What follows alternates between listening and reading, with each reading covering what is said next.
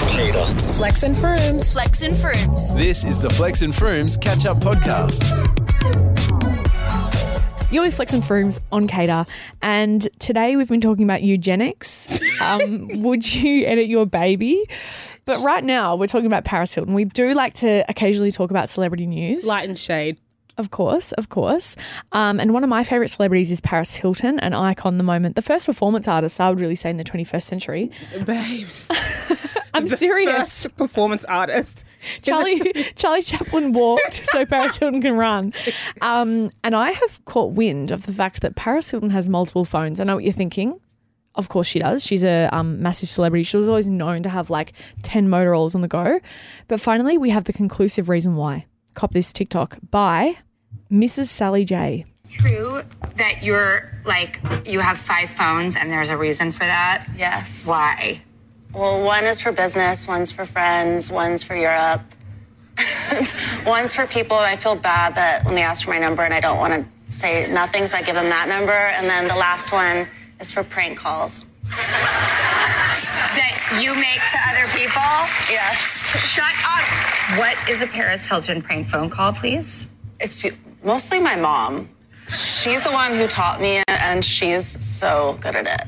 Like, we have parties at the house, and then everyone will end up in the den, and we'll just be prank calling people for hours.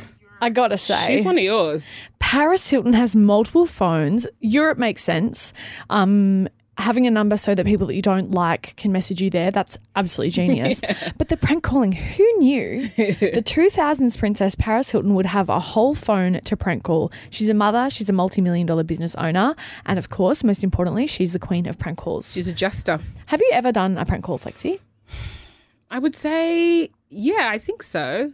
What would be your go to? I don't know. I, I, I think I would have done it in high school, Totally. like a sleepover or something. I wouldn't have initiated it or been holding the phone, but I would have been present and therefore. Oh, producer Brooke, of Uh-oh, course. here we go. Of course. producer prank Brooke, you mean? Were you a big pranker, Brookie? Absolutely. But I even do it now. Like if I get a growing out telemarketer, of it. I'll prank them. So do you want to hear my genius idea? Yes. So I answer the phone, hello Brooke's phone, if you don't recognize the number. So then you don't have to be yourself. Then they say, Oh. oh, like, is Brooke there? And I say, oh, sorry, she's died.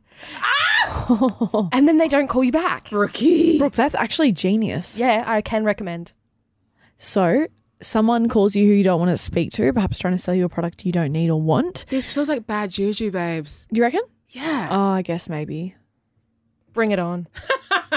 Well, it's only bad if you think it's bad. So, Brookie, go off queen. yeah, do what you want. Um, and I fully support you, Paris Hilton, as a fellow prank caller. Haven't done a prank call in a little while, but I was the queen of it once upon a time. We're overdue. Let's let's continue You can prank do it. calling. You've been listening to the Flex and Frooms Daily Podcast. For more, tune into Cater on DAB or stream it on iHeartRadio.